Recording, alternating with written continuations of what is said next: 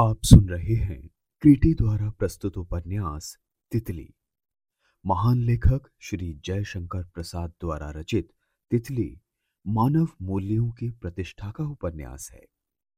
इसमें तितली, शैला, माधुरी श्याम कुमारी राजकुमारी जैसे नारी चरित्र शक्ति अर्जित करके सामाजिक जीवन को बदलते हैं।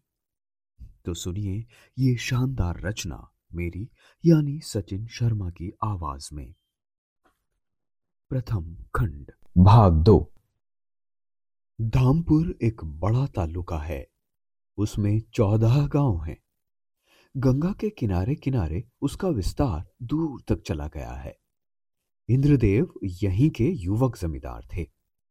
पिता को राजा की उपाधि मिली थी। बीए पास करके जब इंद्रदेव ने बैरिस्ट्री के लिए विलायत यात्रा की, तब पिता के मन में बड़ा उत्साह था। किंतु इंद्रदेव धनी के लड़के थे। उन्हें पढ़ने लिखने की उतनी आवश्यकता न थी जितनी लंदन का सामाजिक बनने की।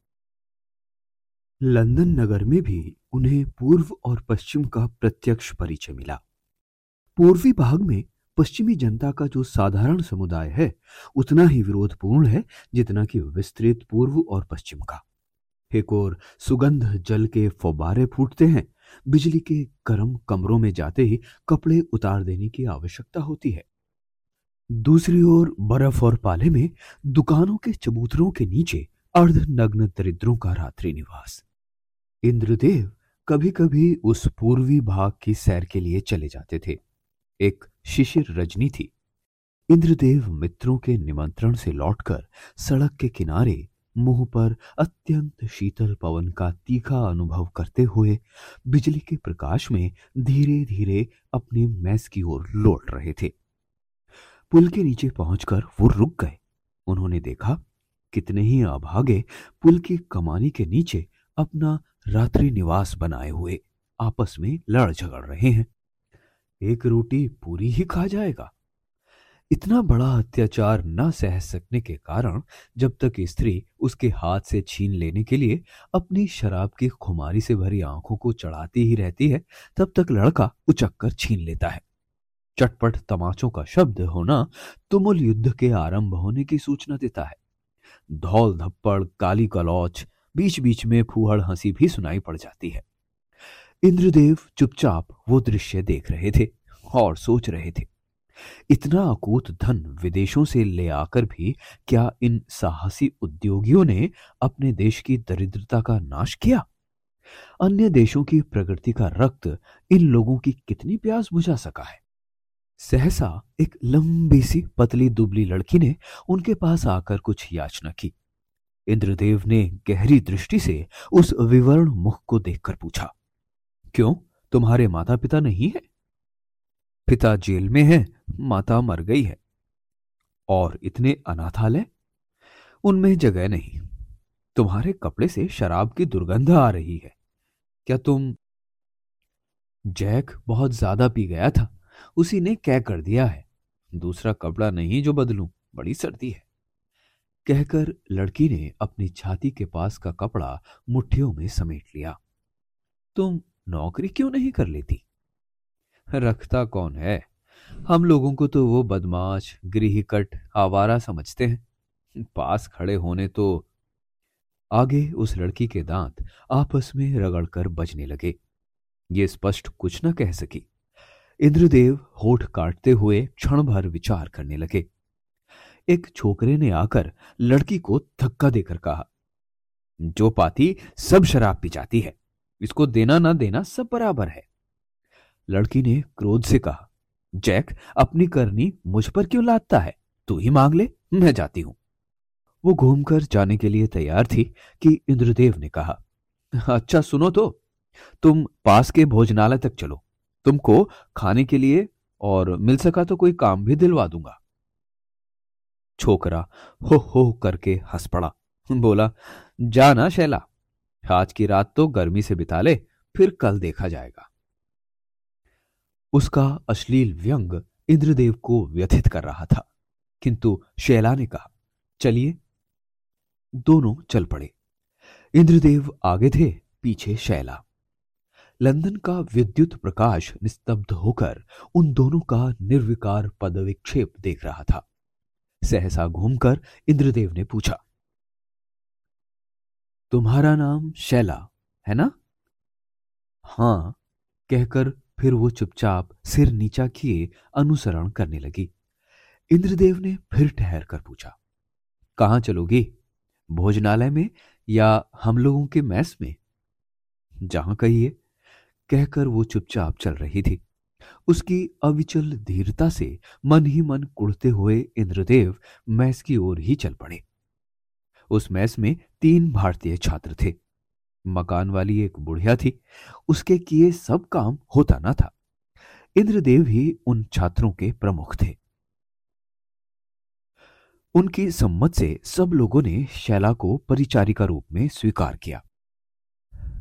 और जब शैला से पूछा गया तो उसने अपनी स्वाभाविक उदार दृष्टि इंद्रदेव के मुँह पर जमा कर कहा यदि आप कहते हैं तो मुझे स्वीकार करने में कोई आपत्ति नहीं है।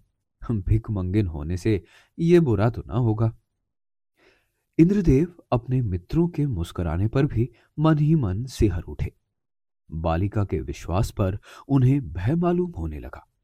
तब भी उन्होंने समस्त साहस बटोर कर कहा, शैला, कोई भय नहीं, तुम यहाँ स्वयं सुखी रहोगे और हम लोगों की भी सहायता करोगी। मकान वाली बुढ़िया ने जब यह सुना तो एक बार झल्लाई। उसने शैला के पास जाकर उसकी ठोड़ी पकड़कर, आँखें गड़ाकर उसके मुँह को और फिर सारे अंग को इस तीखी चितवन से देखा, जैसे कोई सौदागर किसी जानवर को खरीदने से पहले उसे देखता हो। किंतु शैला के मुँह पर तो एक उदासीन धैर्य आसन जमाए था। जिसको कितनी ही कुटिल दृष्टि क्यों ना हो, विचलित नहीं कर सकती। बुढ़िया ने कहा, रह जा बेटी, ये लोग भी अच्छे आदमी हैं। शैला उसी दिन से मैस में रहने लगी। भारतीयों के साथ बैठकर वो प्राय भारत के देहातों, पहाड़ी तथा प्राकृतिक दृश्यों के संबंध में इंद्रदेव से कुतूहलपूर्ण प्रश्न किया करती। बैरिस्टरी का डिप्लोमा मिलने के साथ ही इंद्रदेव को पिता के मरने का शोक समाचार मिला। उस समय शैला की सांत्वना और स्नेहपूर्ण व्यवहार ने इंद्रदेव के मन को बहुत कुछ बहलाया। मकान वाली बुढ़िया उसे बहुत प्यार करती। इंद्रदेव के सदव्यवहार और चारित्र्य पर वो बहुत प्रसन्न थी। इंद्रदेव ने जब शैला को भारत चलने के लिए उत्साहित किया तो बुढ़िया ने समर्थन किया। इंद्रदेव के लिए शैला भी भारत चली आई। इंद्रदेव ने शहर के महल में न रहकर धामपुर के बंगले में ही रहने का प्रबंध किया। अभी धामपुर आए इंद्रदेव और शैला को दो सप्ताह से अधिक न हुए थे। इंग्लैंड से ही इंद्रदेव ने शैला को हिंदी से खूब परिचित कराया। वो अच्छी हिंदी बोलने लगी थी। देहाती किसानों के घर जाकर उनके साथ घरेलू बातें करने का चस्का लग गया था। पुरानी खाट पर बैठकर वो बड़े मज़े से उनसे बातें किया करती। साड़ी पहनने का उसने अभ्यास कर लिया था और उसे फबती भी अच्छी। शैला और इंद्रदेव दोनों इस मनोविनोद से प्रसन्न थे। वो गंगा के किनारे किनारे धीरे धीरे बात करते चले जा रहे थे। कृषक बालिकाएँ बर्तन मांज रही थी। मल्लाहों के लड़के अपनी डोंगी पर बैठे हुए मछली फंसाने की कटिया तोड़ रहे थे। दो एक बड़ी बड़ी नावें माल से लदी हुई गंगा के प्रशांत जल पर धीरे धीरे संतरण कर रही थी। वो प्रभात था। शैला बड़े कुतूहल से भारतीय वातावरण में नीले आकाश, उजली धूप और सहज ग्रामीण शांति का निरीक्षण कर रही थी। वो बातें भी करती जाती थी। गंगा की लहर से सुंदर कटे हुए बालू के नीचे करारों में पक्षियों के एक सुंदर छोटे से झुंड को विचरते देखकर उसने उनका नाम पूछा। इंद्रदेव ने कहा, ये सुरखाब है। इनके परों का तो तुम लोगों के यहाँ भी उपयोग होता है। देखो, ये कितने कोमल है। ये कहकर इंद्रदेव ने दो तीन गिरे हुए परों को उठाकर शैला के हाथ में दे दिया। फाइन नहीं नहीं, माफ़ करो इंद्रदेव। अच्छा इन्हें कहूँ, कोमल। सुंदर, कहती हुई शैला ने हंस दिया। शैला, इनके लिए मेरे देश में एक कहावत है। यहाँ के कवियों ने अपनी कविता में इनका बड़ा करुण वर्णन किया है। गंभीरता से इंद्रदेव ने कहा, क्या? इन्हें चक्रवाक कहते हैं। इनके जोड़े दिन भर तो साथ साथ घूमते हैं, किंतु संध्या जब होती है, तब ये अलग हो जाते हैं, फिर ये रात भर नहीं मिलने पाते। कोई रोक देता है क्या? प्रकृति। कहा जाता है कि इनके लिए यही विधाता का विधान है। ओह, बड़ी कठोरता है। कहती हुई शैला एक क्षण के लिए अन्य मनस्क सी हो गई। कुछ दूर चुपचाप चलने पर इंद्रदेव ने कहा शैला, हम लोग नीम के पास आ गए। देखो, यही सीढ़ी है ना? चलो देखें, चौबे क्या कर रहा है। पालना नहीं नहीं, पाल की तो पहुँच गई होगी, इंद्रदेव। यह भी कोई सवारी है। तुम्हारे यहाँ रईस लोग इस पर चढ़ते हैं, आदमियों पर। क्यों? बिना किसी बीमारी के। ये तो अच्छा तमाशा है। कहकर शैला ने हंस दिया। अब तो बीमारों के बदले डॉक्टर ही यहाँ पालकी पर चढ़ते हैं, शैला। लो, पहले तुम ही सीढ़ी पर चढ़ो। दोनों सीढ़ी पर चढ़कर बातें करते हुए बंजरिया में पहुँचे। देखते हैं तो चौबे जी अपने सामान से लैस खड़े हैं। शैला ने हंसकर पूछा, चौबे जी, आप तो पालकी पर जाएँगे? मुझे हुआ क्या है? रामदीन को आज ज़िंदा मारे मैं ना छोड़ूँगा। सरकार उसने बड़ा तंग किया। मुझे गोद में उठाकर पालकी पर बिठाता था। छावनी पर चलकर उस बदमाश छोकरे की खबर लूँगा। बुरा क्या करता था? मेरे कहने से वो बेचारा तो तुम्हारी सेवा करना चाहता था और तुम चिढ़ते थे। अच्छा चलो तुम पालकी में बैठो, इंद्रदेव ने कहा। फिर वही पालकी में बैठो। क्या मेरा ब्याह होगा? ठहरो भी, तुम्हारा घुटना तो टूट गया है ना। तुम चलोगे कैसे? तेल क्या था? जी जादू था। बिल्कुल जादू।